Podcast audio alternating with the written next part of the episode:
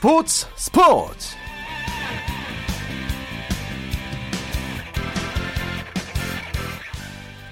안녕하십니까. 토요일 스포츠 스포츠 아나운서 박태원입니다. 윤성민 선수가 미국 진출 이후 첫 승을 신고했습니다. 미국 진출 후 7경기만 했다는 첫 승인데요. 5이닝 동안 5피안타 2개 탈삼진 3실점을 남겼습니다 자, 간절함이 통한 경기였는데요. 이 소식 포함해서 프로야구 소식으로 토요일 스포츠 스포츠 시작하겠습니다. 자, 야구 소식은 OSEN의 윤세호 기자와 함께합니다. 윤세호 기자, 안녕하세요. 네, 안녕하세요. 네, 자 윤석민 선수 첫 승을 올렸습니다. 소식 전해 주시죠.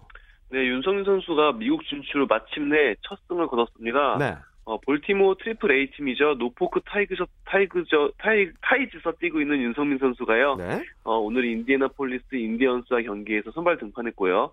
네, 말씀해주신 대로 5이닝 5피안타 2탈삼진 3실점으로 비교적 호투했습니다. 네. 어, 노포크가 끝까지 리드를 유지했고요. 그러면서 10대 7로 노포크가 이기면서 윤석민 선수는 7경기 만에 미국 무대 첫 승을 따냈습니다. 네, 그렇게 된 거군요. 윤석민 선수 스스로도 첫 승이 얼마나 간절했겠습니까? 그 SNS상에 윤석민 선수가 글을 또 올렸죠? 네, 지난 경기에서 어, 대량 실점을 하면서 부진한 부진했는데 그 이후에 트위터에 글을 좀 남겼거든요. 네. 뭐 힘들지만 하고 싶은 일을 해서 그래도 행복하다 이런 이런 글을 남겼고요. 그리고 또 이번 선발 등판 전에는 루즈벨트 대통령의 말을 인용해서 어, 잘 되면 승리의 단 결실을 맛보겠지만 실패에도 대담하게 맞서겠다 이런 다짐을 했습니다. 음, 이런 다짐이 좀 통했는지 오늘 마침내 승리를 따냈네요. 네, 아, 얼마나 간절한 승리 정말 축하드리겠습니다. 자, 연이은 승리 소식 기대해 보겠고요. 오늘 국내 프로야구 경기 좀 정리해 보겠습니다. 천적의 만남 LG 대 넥센의 경기부터 살펴볼까요? 네, 전날 8회 뼈아픈 역전패를 허용했던 LG가요. 오늘은 투수진이 호투하면서 4대2로 승리했습니다. 그러면서 LG는 전날 패배를 수록했고요. 지난 시즌부터 이어졌던 넥센전 8연패에도 마침표를 찍었습니다. 네. 어제는 정말 뒤지고 있던 넥센이 8회 역선, 역전 발판 만들고 9회 대단한 역전극을 만들어냈는데요. 자, 오늘도 박병호가 안타치고 출루하면서 기대가 높았죠? 네, 오늘도 8회 말에 박병호 선수가 풀카운트 승부 끝에 좌전 안타를 치면서 어, 또 뒤, 강타자가 많으니까 네. 어, 역전의 느낌이 좀 났거든요. 하지만 후속 타자 강정호, 김민성, 이성열 선수가 모두 정찬헌 선수에게 삼진으로 물러나면서 네. 전날 같은 역전 드라마는 없었습니다. 아, 오늘 경기 승부를 가른 최고의 선수 누구를 꼽을 수 있을까요? 네, 아무래도 LG의 투수진을 칭찬하고 싶은데요. 네. 그 중에서도 선발 투수인 우규민 선수를 꼽고 싶습니다. 네. 어, 우규민 선수가 1회에는 2실점을 했지만요. 그 이후 6회까지는 무수히 많은 땅볼을 유도하면서 네. 마운드를 지켰거든요. 어, 이후 실점이 없었고 그러면서 우규민 선수는 2연승으로 시즌 2승에 성공을 했습니다. 아, 우규민 그리고, 선수. 예. 네, 봉준군 선수도 10일 만에 세이브를 올렸거든요. 네. 그러면서 시즌 6세이브에 성공을 했습니다. 우규민 선수 아, 잘 틀어막았습니다. 찬스에서 어떻게 보면은 넥센은 점수를 많이 못 냈어요. 좀 아쉬웠겠습니다. 네, 넥슨이 그래도 7안타를 치고 볼넷을 3개를 얻어냈거든요. 네. 그거에 비하면 좀 찬스를 살리지 못한 경기였습니다. 그만큼 우기민 선수가 위기마다 땅볼을 꾸준히 유도를 해냈어요. 네. 예, 아무래도 넥센 선수들이 우기민 선수의 그 낮은 공에 그리고 어, 타이밍을 좀 잡지 못하면서 예. 찬스를 살리지 못하는 모습을 계속 반복했습니다. 그렇군요. 자, 롯데와 NC의 경기 팽팽했죠? 네, 경남 라이벌인 롯데와 NC가 접전을 벌였는데요. 네. 어, NC가 4대 2로 승리를 거뒀습니다. 그러면서 NC가 어제 넥센 다음으로 20승 고지를 밟으면서요. 어, 2위로 올라갔습니다. 네. NC의 에이스 이재학 선수 오늘은 볼이 좀 많았네요. 네, 그렇습니다. 오늘은 5이닝 5피안타 3탈삼진 2실점을 했는데요. 네. 볼넷이 무려 7개나 됐습니다. 올 시즌 최다 볼넷 허용인데요. 그래도 이지학 선수가 에이스답게 위기를 꾸준히 극복하면서 시즌 4승에 성공을 했습니다. 네. 자, NC의 박정준 선수 시즌 1호입니다. 역전 솔로 홈런 기록했어요. 네, 오늘 가장 돋보인 선수였는데요.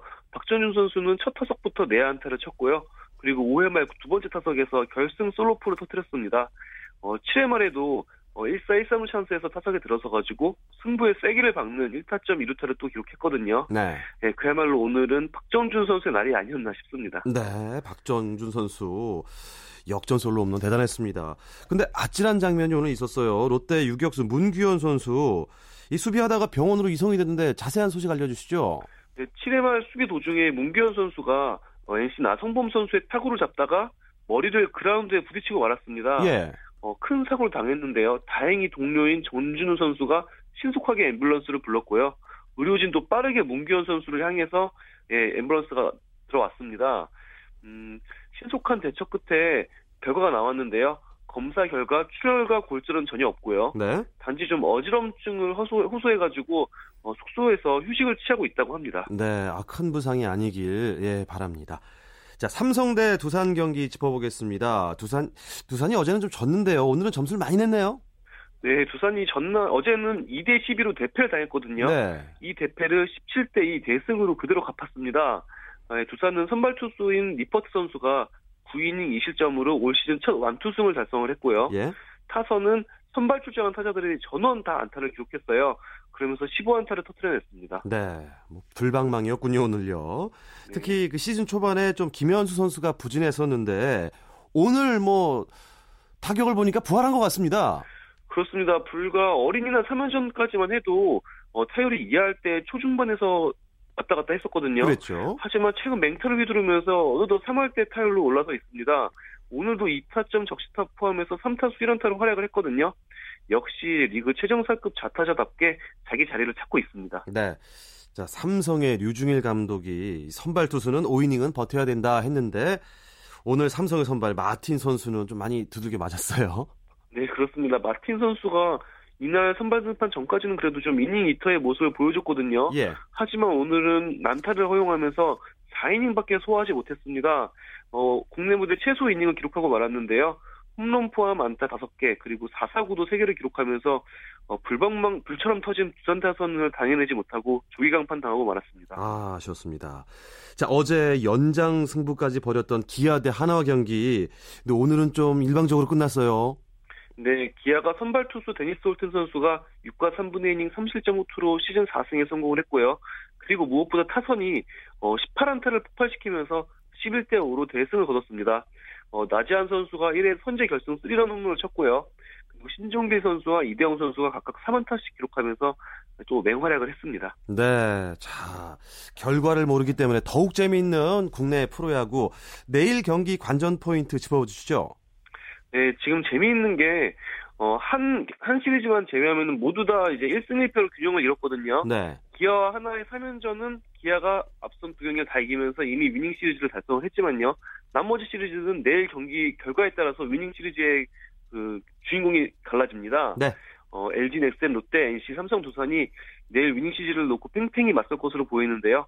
특히 넥센, NC, 삼성이 지금 1, 2, 3위를 차지하고 있는 만큼 맞습니다. 상위권 싸움이 어떻게 펼쳐질지 주목해봐야 될 것 같습니다. 아, 내일은 더욱 치열한 경기가 될 것 같습니다. 자, 지금까지 프로야구 소식 오선의 윤세호 기자였습니다. 고맙습니다. 네, 감사합니다. 자, 이어서 국내외 축구 소식 알아보겠습니다. 베스트 11의 손병하 기자와 함께합니다. 손병하 기자, 안녕하세요. 네, 안녕하십니까. 네. 자, 오늘 열린 K리그 클래식 경기부터 살펴보겠습니다. 아, 월드컵 최종 엔트리에서 탈락하고만 포항의 이명주 선수. 자, 오늘 경기에서 좀 설움을 풀었나요? 맹활약을 펼쳤습니다. 네, 그렇습니다. 지난 8일 발표된 2014 브라질 월드컵 최종 엔트리에서 홍명보 감독의 선택을 받지 못했던 포항 이명주 선수가 오늘 열린 K리그 클래식 12라운드 전남전에서 1골 2도움을 기록하는 맹활약을 펼쳤습니다. 이명주 선수는 전반 26분 선제골을 터뜨렸고요. 후반 5분과 후반 종료 직전에는 강수일 선수와 김승대 선수의 골을 도우며 혼자서 3개의 공격 포인트를 기록하는 정말 기염을 토했습니다. 네. 이명주 선수 전남전을 통해 이 브라질 월드컵 최종 엔트리에서 떨어진 아쉬움을 시원하게 날려버렸는데요. 이 이명주 선수의 활약에 힘입은 포항은 전남을 3대 1로 꺾고 리그 선두를 지킬 수 있게 됐습니다. 아쉬움을 좀 날려버렸으면 좋겠는데요. 이명주 선수 오늘 경기에서 기록한 공격 포인트로 연속 경기 공격 포인트 신기록을 달성했네요. 네, 맞습니다. 이명주 선수는 오늘 경기 전까지 9경기 연속 공격 포인트를 기록해 이 부문 타이 기록을 세웠습니다. 네. 그런데 전남전에서도 3개의 공격 포인트를 쓸어 담으며 10경기 연속 공격 포인트라는 정말 대기록을 세웠습니다. 네. 이는 우리 프로축구 역사상 한 번도 없었던 일인데요. 기라성 같은 국내 선수들은 물론이고 외국인 선수들도 달성하지 못했던 기록을 이명주 선수가 해낸 겁니다. 예. 이명주 선수 이제 프로축구가 월드컵으로 인한 휴식기에 들어가서 잠시 숨을 고르게 되는데 오는 7월 재개되는 후반기에서도 신기록 행진을 계속 이어갈 수 있을지 주목됩니다. 역사상 단 한 번도 없던 10경기 연속 공격 포인트 대단합니다. 네. 자, 포항에 이어서 2위를 달리던 전북은 인천과 격돌했는데요. 내용이 어떻게 됐나요? 네, 오늘 오후 2시 전주 월드컵 경기장에서 열린 경기에서 전북과 인천은 1대1로 비겼습니다. 전북은 후반 1분 만에 터진 이동국 선수의 선제골로 앞서 나갔는데 경기 종료 직전 인천 조수철 선수에게 통안의 동점골을 허용하면서 무승부에 머물렀습니다. 전북 이 경기 전까지 선두 포항에 승점 2점 뒤진 2위를 달리고 있었는데요. 오늘 경기로 2위 자리는 지켰지만 포항이 전남을 꺾고 승점 3점을 획득하면서 두 팀의 승점 차이가 4점으로 벌어지고 말았습니다. 네, 이렇게 무승부를 기록하면서 전북은 그 최근 공식전 3경기에서 한 번도 이기질 못했네요. 네, 맞습니다. 자칫 긴 슬럼프로 이어지지 않을까 걱정스러울 정도입니다. 전북은 지난 주중 열린 아시아 축구연맹 챔피언스리그 16강 1차전 포항전에서도 1대2로 패했고요. 그에 앞서 열린 K리그 클래식 11라운드 수원전에서도 0대1로 졌습니다. 이에 오늘 인천전까지 1대1로 비기면서 최근 세 차례 경기에서 1무 2패를 기록하는 부진에 빠졌습니다. 이게 팀 전체의 슬럼프로 이어질까 걱정이 큰 상태입니다. 전북은 다음 주 화요일 포항과 아시아 축구연맹 챔피언스리그 16강 2차전을 치르는데 네. 반드시 이 경기를 통해서 반전의 계기를 마련해야 할 것으로 보입니다. 네, 자 오늘 비긴 경기가 많네요. 다른 K리그 클래식 경기 결과 알려주시죠. 네, 이 먼저 상주 시민운동장에서 열린 상주와 수원 간 대결은 1대1 무승부로 끝났습니다. 상주는 후반 9분에 터진 안재훈 선수의 선제골로 앞서 나갔는데 경기 종료 직전 공격수 이근호 선수가 수비에 가담했다가 자책골을 기록하면서 무승부에 그쳤습니다. 네. 창원 축구센터에서 열린 경기에서도 경남과 제주가 1대1 무승부를 거뒀습니다. 제주는 전남 제주는 전반 11분 경남 박주성 선수에게 선족골을 내줬지만 후반 23분 김대성 선수가 동점골을 넣으며 원정 경기에서 승점 1점을 획득하는 데 성공했습니다. 예, 자 내일은 어떤 경기가 열리나요? 네, 내일은 K리그 클래식 한 경기가 열립니다. 당초엔 울산 부산전 그리고 서울 성남전 등 두 경기가 열릴 예정이었는데요. 네. 다음 주 수요일 아시아 축구연맹 챔피언스리그 16강 2차전을 치러야 하는 서울이 성남 측에 일정 변경을 요청해 울산 부산전 한 경기만 열리게 됐습니다. 네. 울산 부산 경기는 내일 오후 2시 울산 문수 경기장에서 시작하고요. 연기된 서울 성남전은 다음 주 일요일인 18일 날 열릴 예정입니다. 네. 자, 이제 유럽 축구 얘기로 좀 넘어가 볼까요? 오늘 밤 잉글랜드 프리미어 리그가 리그 최종전을 치르죠. 네. 지난해 8월 시작해 9개월을 쉼없이 달려온 2013-2014 잉글랜드 프리미어 리그가 대단원의 막을 내릴 최종 라운드만 남겨두고 있습니다. 최종 라운드 전 경기는 우리 시간으로 오늘 밤 11시부터 동시에 시작하는데요. 네. 맨체스터 시티와 리버풀이 다투는 우승 다툼, 그리고 노리치 시티와 웨스트 브로미치 알비온이 펼칠 강등권 탈출 전쟁이 좀 볼거리입니다. 예, 그리고 알렉스 퍼거슨 감독의 은퇴 후 심한 부침을 겪었던 맨체스터 유나이티드가 최종전을 끝으로 유종의 미를 거둘 수 있는지도 흥미롭게 지켜봐야 할 대목입니다. 네, 오늘 밤 11시부터 어디를 봐야 될지 참 고민이 됩니다. 자, 가장 큰 관심은 역시 뭐 우승을 어느 팀이 하느냐인데요. 현재로서는 맨체스터 시티가 유력하죠? 네, 맞습니다. 현재 1위는 승점 83점의 맨체스터 시티, 2위는 81점의 리버풀입니다. 따라서 리버풀은 최종전을 무조건 이기고 맨체스터 시티가 무조건 져야 우승할 수 있습니다. 네. 리버풀이 이기고 맨체스터 시티가 비길 경우 두 팀의 승점이 같아지지만 골 득실에서 맨체스터 시티가 크게 앞서 있어 리버풀로서는 무조건 맨체스터 시티가 지기만을 바라야 합니다. 네. 예, 하지만 맨체스터 시티는 최종전을 웨스트햄 유나이티드와 치릅니다. 객관적 전력이 앞서 있어 승리가 유력합니다. 뭐 물론 축구에서 이변이 자주 일어나는 만큼 속단은 금물입니다. 예, 과연 오늘 리버풀에 기적이 일어날지 아니면 맨체스터 시티가 그대로 우승을 차지할지 네. 유럽 축구 팬들의 이목이 집중되는 경기입니다. 아우 리버풀 팬들은 아주 긴장하고 보겠어요. 네. 자 독일 분데스리가도 오늘 밤 리그 최종전을 치르죠. 네. 독일 분데스리가도 오늘 밤 10시 30분 동시에 시작하는 9경기를 끝으로 올 시즌을 마감하게 됩니다. 분데스리가는 잉글랜드 리그와 달리 이미 바이에른 뮌헨의 우승으로 이 우승팀이 결정됐는데요. 네. 대신 손흥민 선수의 소속팀 레버쿠젠이 다음 시즌 유럽 축구연맹 챔피언스리그 출전권을 따느냐 못 따느냐 걸려 있어 우리 축구 팬들의 관심이 큰 경기입니다. 레버쿠젠 현재 승점 58점으로 4위를 달리고 있는데요. 32강 본선 직행 티켓이 주어지는 3위 샬케와는 승점 3점 차이가 나고요. 예. 플레이오프 진출권이 주어지는 4위 자리를 노리고 있는 볼프스부르크와는 1점 차이가 나는 상황입니다. 예. 이 따라서 최종전 결과에 따라서 레버쿠젠이 챔피언스리그 진출권을 딸 수도 있고 못 딸 수 있는 그런 상황입니다. 네. 이 손흥민 선수 오늘 밤 열리는 경기에도 출전할 것으로 보이는데요.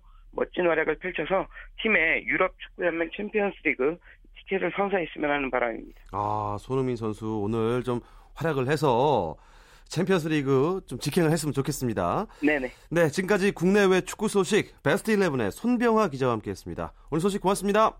네, 고맙습니다. 쳤다 하면 홈런이고 슛 골이고 각본 없는 한편의 드라마 그것이 바로 그것이 바로 손에 잡힌 우승 트로피 목에 걸린 그 배달. 너와 내가 하나 되는 그것이 바로 그것이 바로 그것이 바로 꿈꾸던 스포츠. 꿈꾸던 스포츠. 꿈꾸던 스포츠. 세계 스포츠계 이슈와 스타들의 근황을 짚어보는 월드 스포츠 시간입니다. 연합뉴스 영문뉴스부 유지호 기자와 함께하겠습니다. 유지호 기자, 안녕하세요. 네, 안녕하십니까. 네. 자, 남자 테니스 황제 로저 페더러 선수 딸 쌍둥이에 이어서 이번에 아들 쌍둥이를 얻었어요. 네, 그렇습니다. 2009년에 딸 쌍둥이를 얻었던 페더러가 지난 7일에는 쌍둥이 아들의 아빠가 됐습니다. 네. 이 아내의 출산이 임박해서 이번 주 열리고 있는 ATP 투어의 마드리드 오픈에서도 기권한 바 있는데요. 어, 애초 아내의 출산이 겹치면 3주 뒤에 열리는 그랜드슬램 대회죠. 프랑스 오픈도 불참하겠다는 의사도 밝혔지만 네. 어, 이 프랑스 오픈에는 정상적으로 나설 것으로 보입니다. 예. 어, 페더러 선수 당분간 집 근처에서 개인 훈련을 소화하면서 다시 경기에 나서 채비를 하고 있는 것으로 알려졌습니다. 이 페더러 선수 아내도 테니스 선수잖아요. 네네. 그러면 아이가 넷이잖아요, 벌써. 그러면 네. 이네 아이들도 테니스 선수로 성공할 가능성이 벌써부터 이 거론되고 있다면서요.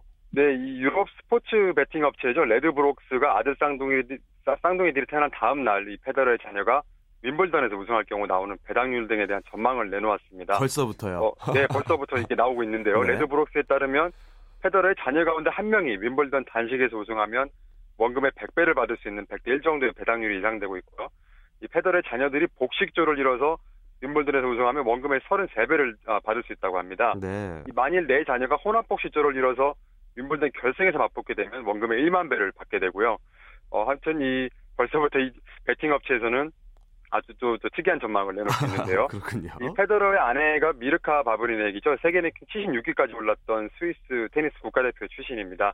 어, 이 두 선수가 2000년 시드니 올림픽 때 스위스 대표를 함께 아, 나갔다가 이제 사랑을 키웠는데요. 이제는 네 자녀의 부모가 됐습니다. 로저 페더러와 미르카 바브리넥 둘 다 테니스 선수인데 자녀들도 당연히 테니스 잘 치겠죠. 기대를 해보겠습니다. 자 그리고 한때 남자 테니스 세계 7위까지 올랐던 미국의 마디 피시 선수가 골프 선수로 전향을 했군요. 그 US 오픈 골프 대회 지역 예선에서 선전을 했다는 소식이 있는데 어떤 소식인가요? 네, 마디 피시 선수가 미국 캘리포니아주 발렌시아에서 열렸던 US 오픈 지역 예선에서 1오버 73타를 쳐서 6위에 올랐습니다. 2차 지역 예선으로 갈 수 있는 5위에는 두 타 뒤졌지만 일단 대기 순위 1번으로서 2차 예선 진출 가능성을 남겨둔 상태인데요. 네. 어, 이 선수 2011년 8월에는 ATP 랭킹 7위까지 올랐던 선수입니다. 단식에서 6차례 우승했고요. 하지만 2012년 시즌 중에는 심장에 무리가 왔고 또 부정맥에 의한 심장 돌연사를 억제하는 수술까지 받았었는데요. 아하. 하지만 같은 해 윈블던과 또 US 오픈에서 16강까지 올랐지만 어, 지난해 10월 테니스 라켓을 내려놓고 골프 클럽, 어, 고- 골프 클럽을 대신 잡았습니다. 어, 이 선수가 장타를 앞세워서 파5홀에서 이글도 한 개 잡기도 했지만 아무래도 퍼팅 난조로 이 오버파로 경기를 마치고 말았는데요. 어, 이 선수 앞서서 엘스워스 바인즈라는 선수가 1931년과 32년에 US 오픈 테니스 대회에 나간 뒤에는 48년과 49년에 US 오픈 골프 대회에 나갔습니다. 예. 어, 이후에는 프랭크 코너라는 선수가 1965년부터 67년까지 US 오픈 테니스 대회에 뛰었고요. 1981년에는 US 오픈 골프 대회에 나간 바 있습니다. 테니스와 골프가 좀 연관이 있나요? 어쨌든 간에 그 마디 피시 선수 작년 10월에 골프 클럽을 잡았는데 올해 이 정도 실력이면 천재인 것 같습니다. 다 대단한 거죠. 네. 자, 스페인의 명문 축구 구단이죠. 레알 마드리드가 세계에서 가장 가치가 높은 팀으로 평가가 됐군요. 네, 미국 경제지 포브스가 가장 경제적 가치가 높은 20개 구단 순위를 공개했는데요. 이 가운데 레알 마드리드가 현재 가치가 34억 4천만 달러, 우리 돈 약 3조, 3조 5천억 원으로 2년 연속 1위에 올랐습니다. 네. 2012-2013 한 시즌간 무려 6억 7,500만 달러를 벌어들였다고 하는데요. 2위는 이 팀의 가치가 32억 달러로 산정된 같은 스페인의 바르셀로나가 차지했습니다. 네. 포브스지가 순위를 매기기 시작한 2004년 이후 스페인 구단이 1, 2위에 오른 건 이번이 처음인데요. 어, 프리미어리그의 맨체스터 유나이티드는 지난해 레알 마드리드에게 1위 자리를 내줬고요. 올해는 한 단계 더 밀려서 3위로 자리를 차지했습니다.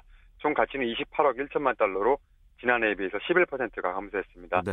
어, 이 밖에 바이에른 뮌헨, 아스널, 첼시, 맨체스터 시티, AC 밀란, 유벤투스, 리버풀이 10위권을 형성했습니다. 네. 맨체스터 유나이티드는 그 퍼거슨 감독 은퇴 이후에 좀 그런 영향이 있는 것 같아요. 네, 성적도 안 좋아지고 또 이 구단 가치도 좀 떨어지고 있는 상황이네요. 예. 그래도 뭐 앞으로 또 잘하겠죠, 뭐. 네. 자, 중국과 일본의 관계가 그 역사 문제, 영토 문제로 악화된 상황인데 얼마 전 도쿄에서 양국 간의 친선 탁구 경기가 열렸네요. 네, 지난 6일 도쿄 신조쿠 도쿄 후지 대학에서 올림픽 금메달리스트 출신 선수들이 참가한 가운데 아, 중국과 일본 간의 친선 경기가 열렸습니다. 네. 어, 중국의 한 방송사의 프로듀서가 양국 관계 때문에 인적 교류가 줄어들어서는 안 된다며 이번 행사를 기획하고 하는, 기획했다고 하는데요.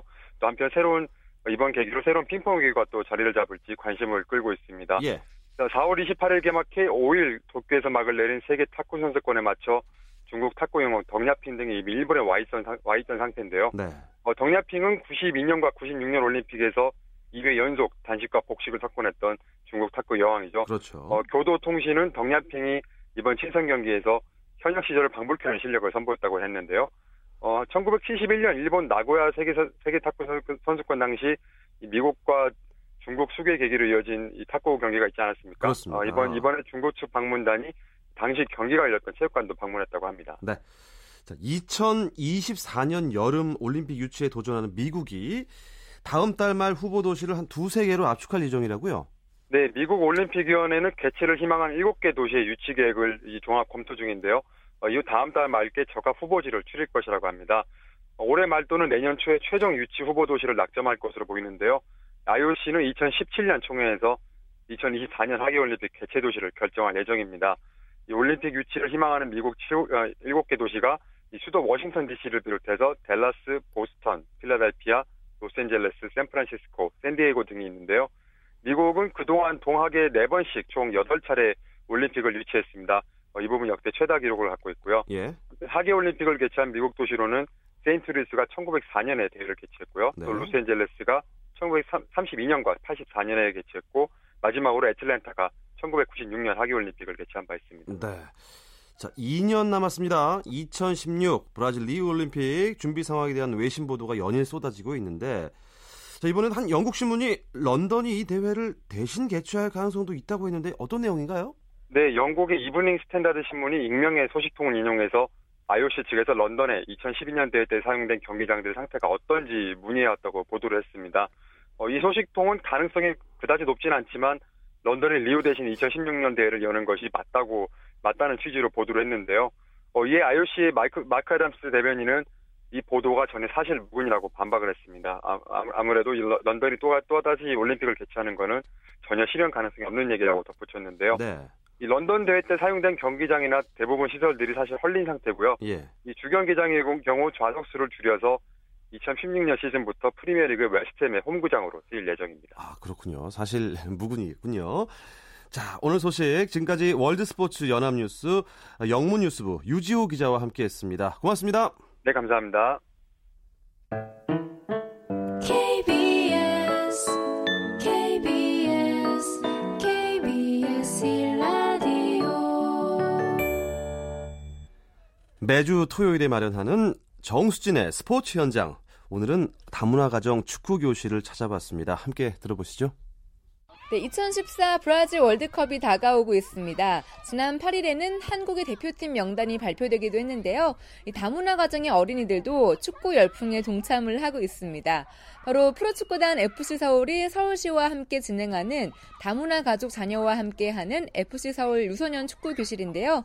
이 시간을 통해서 한문화 가정의 어린이들과 다문화 가정의 어린이들이 축구로 하나 되는 시간을 보내고 있습니다. 저는 FC 서울 축구단 유소년 교육 파트에서 일하고 있는 조연무 대리라고 합니다. 저희 FC 서울 프로축구단 클럽 시스템 하에서 그 어린이들의 클럽형 축구 교육을 담당을 하고 있는데요. 재작년부터 다문화 어린이들이 한문화 어린이들하고 같이 교육을 시켜서 어릴 때부터 같이 축구를 하고 몸으로 뛰놀면서 어울릴 수 있게 하고 있는 시스템이고요. 이런 교육을 어릴 때부터 함으로 인해서 다문화 어린이들도 수혜를 받는 거지만은 한문화 어린이들도 어릴 때부터 그런 개방성에 익숙해지지 않을까 하는 그런 생각을 갖고 있죠. 기본적으로는 축구 선수를 하기 위해서 축구를 배운다기보다 축구를 통해서 어울리고 자기 신체를 발달시킬 수 있도록 하는데 가장 큰 목적을 두고 있죠. 축구 교실은 평일과 주말 오후에 각 자치구에 있는 구장에서 열리는데요. 제가 지금 나와 있는 곳은 영락중학교의 축구장입니다.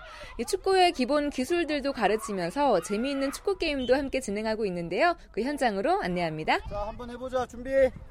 그런데 세 명인데? 어, 가. 괜찮아. 나눠서 하면 되잖아. 어. 주고. 오케이, 가고. 쌤이 어디 갈래?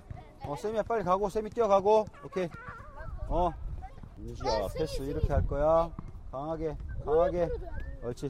저는 백지열 코치라고 합니다. 뭐 다른 지도 방법이라기보다는 그냥 아이들이 이제 재밌게 축구할 수 있는 게 제일 좋은 것 같고 그리고 이제 축구에 흥미를 가지면서 이제 친구들이 이제 앞으로도 계속 축구를 좋아하게끔 그렇게 만드는 게 이제 저희들의 역할이 아닌가 저는 그렇게 생각하고 있거든요. 축구도 잘하면 좋지만 이제 친구들이 이제 축구를 통해서 이제 항상 뭐 협동심도 배우고 이제 옆에 친구들하고 뭐 장난도 안 치면서 뭐 우정도 쌓고 뭐 그러면 건강해지고 그러면은 어, 좋을 것 같아서 축구를 통해서 뭐 저는 다문화나 뭐 그냥 일반이나 저는 그런 게 없다고 생각하거든요.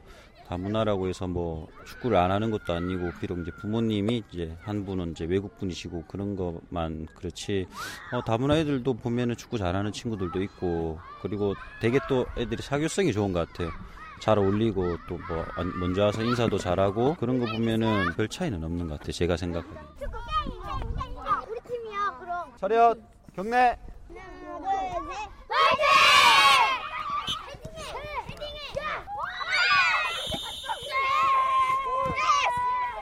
네, 한문화 가정의 어린이들과 다문화 가정의 어린이들이 함께 어울려서 뛰고 있는데요. 먼저 다문화 가정의 어린이들부터 만나보시죠. 2년 전부터 했어요. 축구할 때 뭐가 가장 좋아요? 게임. 친구들이랑 어울려서 재밌어요. 저 축구 선수 될 거예요. 엄마 나라가 일본이고 아빠 나라가 한국이에요. 시합도 하고 시합에서 골 넣으니까 마음이 좋아요. 어 여기 오니까 재밌는 친구들도 많이 있고 많이 있고 재밌는 것 같아요. 어, 친해졌어요? 네 친구들이랑 친해져서 더 좋은 것 같아요 그리고 한문화 가정의 어린이들도 다문화 친구들과 함께 축구를 하면서 여러 가지를 느끼고 있습니다. 뛰면 몸도 건강해지고 마음도 튼튼해지니까. 그리고 다문화 친구도 같이 친구가 될 수 있고 같이 놀 수 있어서 좋아요. 어, 축구공도 같이 차고 몸도 부딪히면서 친해졌어요. 제가 다섯 때요 오빠가 축구하는 걸 보고 저도 한번 따라해보다가 축구를 좋아 좋아해졌고 축구를 하니까 몸도 좋아지는 것 같아요. 그냥 뛰다 보니까 키 크는 것 같은 느낌도 약간씩 나고 애들과 함께 어울려서 하니까 애들한테 그 여러 가지 말도 한 번씩 또 따라해보기도 하고 여러 명 친구들하고 같이 있으니까 좋은 것 같아요. 처음에는요 신기했는데요 이제 좀 익숙해지고 있어요. 애들이 말하고 그러니까 저도 한 번씩 말 걸어보다가 계속 친한 친구가 된 거예요. 축구를 잘하고 같이 연습을 계속 하니까 어, 기분이 좋고 축구 best friend 생겨서 좋아요. 이렇게 어린이들이 활기차게 뛰는 모습을 보고 흐뭇해하는 분들이 있는데요. 바로 부모님들입니다. 함께 만나보시죠. 이 기회가 너무 좋다고 친구랑 같이 스포츠 하는 게 너무 재밌다고 팀워크가 필요하니까 좋다고 생각해요. 축구공 가지고 밖에서 놀 기회가 많아졌어요. 축구 선수가 되고 싶다고 하니까 예, 잘했으면 좋겠어요. 전혀 못 느끼는 것 같아요 아이들이. 어. 어, 예, 예. 다른 나라 아이들이 같이 섞여서 하고 뭐 그것이 그리고 이질감 전혀 없고요. 거의 하나가 돼서 하니까 그렇게 어려운 건 없는 것 같아요. 더불어 살아야 되기 때문에 같이 뛰고 같이 놀고 하는 거는 잘 수용하고 받아들였으면 좋겠어요. 오히려 이제는 뭐 글로벌 사회니까 우리끼리 잘 살고 뭐 우리 우리나라 아이가 아니라서 배척하고 이런 시대는 아닌 것 같은 느낌이 들어요. 네, 지금까지 다문화 가족 자녀와 함께하는 FC 서울 유소년 축구 교실 전해드렸고요. 저는 정수진이었습니다.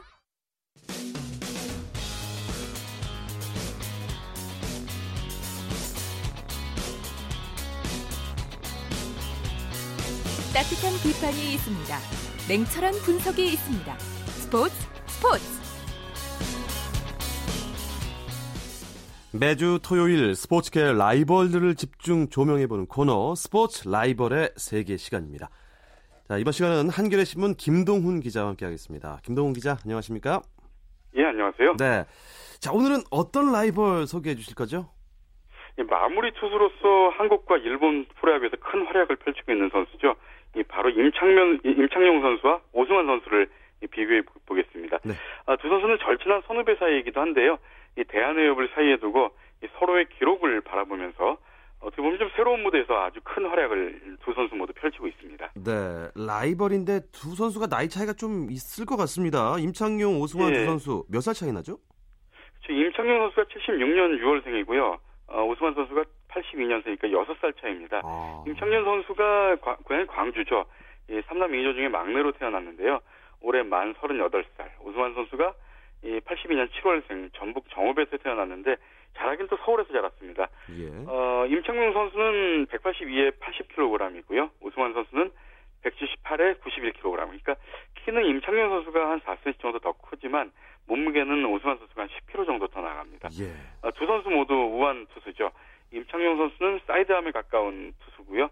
오승환 선수는 오버핸드스로 정통파 투수죠. 하지만 두 선수 모두 빠른 직구를 주, 주무기로 삼고 있습니다. 네. 그런데 두 선수 모두 프로 입단할 때는 그렇게 주목받는 투수가 아니었잖아요.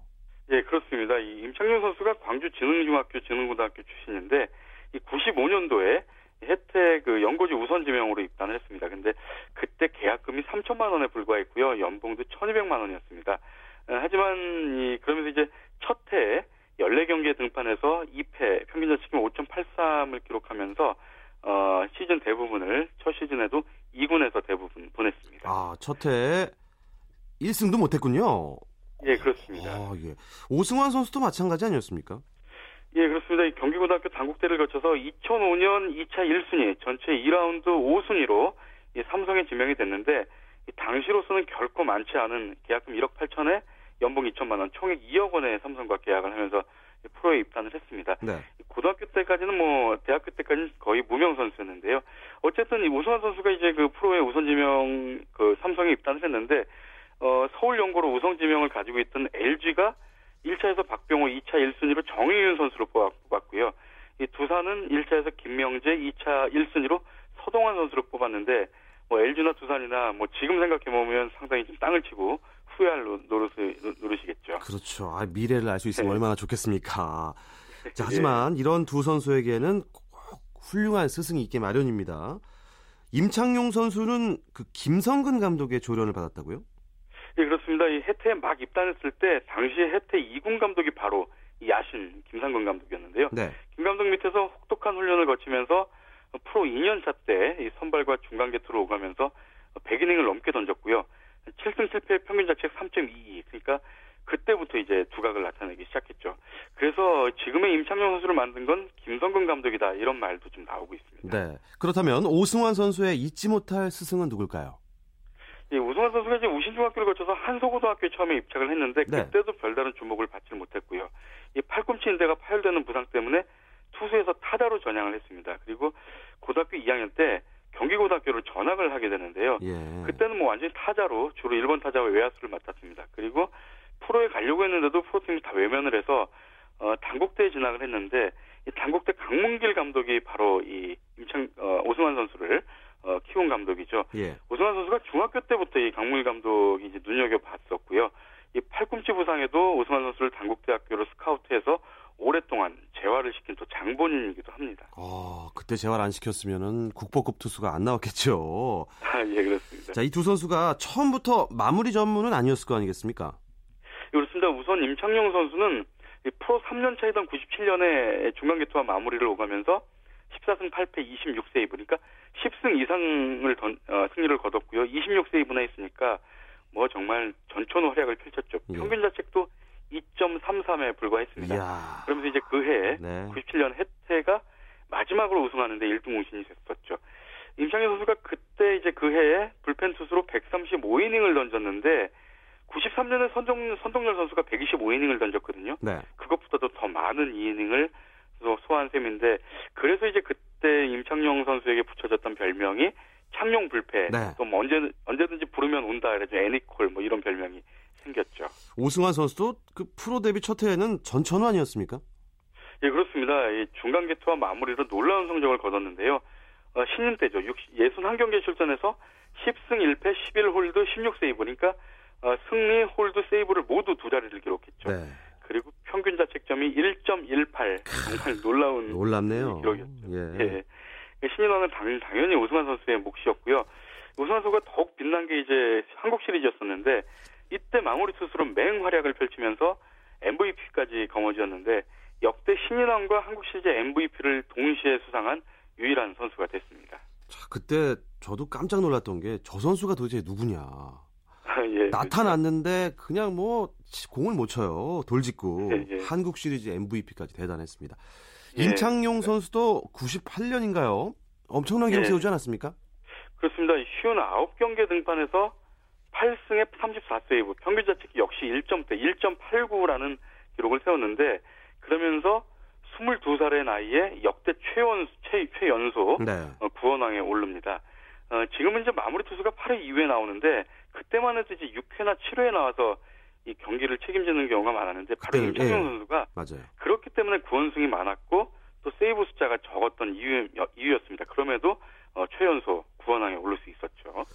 임창용 선수가 그 삼성 양준혁 선수와 트레이드가 됐잖아요. 그때 엄청난 화제였어요. 그렇습니다. 98년 바로 2해 시즌이 끝나고 12월 14일 날 일인데요. 삼성이 양준혁, 황두성, 곽채진 이 세 선수에다가 현금 20억 원까지 얹- 얹혀가지고 혜택 임창용 선수와 맞바꾸는 엄청난 빅딜이 이제 성사가 된 것입니다. 이 삼성이 그때 이제 강타선에 비해서 마운드가 허약했죠. 그러면서 90년대 내내 번번이 우승을 놓쳤는데 네. 그래서 이렇게 그만큼 투수력 보강이 절실했고요. 반면에 혜태는 IMF 이후에 자금난에 시- 시달렸기 때문에 두 구단의 이해관계가 맞아 떨어지면서 이 초대형 빅딜이 성사가 된 것인데요. 네. 양준혁 선수가 트레이드를 거부했다가 혜태 김웅영 감독의 이 만류로 혜태 결국은 입단을 하는 그런 해프닝도 좀 있었죠. 자, 임창용 선수가 삼성에서도 큰 활약을 펼치지 않았습니까? 예, 그렇습니다. 이 삼성 입단 첫해 99년에 13승에 38세이브, 평균 자책 2.14, 정말 두 자리 승수와 30세이브 이상 달성이라는 엄청난 활약을 펼쳤죠. 2000년에도 역시 30세이브를 달성했고요. 1점대 평균 자책을 기록했고 2001년부터 이제 선발로 돌아섰는데 3년 연속 두 자리 승수를 올렸습니다. 이 특히 이제 삼성이 처음으로 한국 시리즈를 제패한 게 2002년인데요. 그때 개인 통산 한 시즌 최다승 17승을 올리면서 삼성 우승에 이 결정적 역할을 했죠. 그러니까 결국 이제 그 양준혁 선수와의 초대형 트레이드가 삼성으로서는 뭐 상당히 성공을 거둔 셈이 됐습니다. 네, 한겨레 신문 김동훈 기자와 함께했습니다. 고맙습니다. 예, 감사합니다. 네, 스포츠 스포츠 오늘 준비한 소식은 여기까지입니다. 아나운서 박태원이었습니다.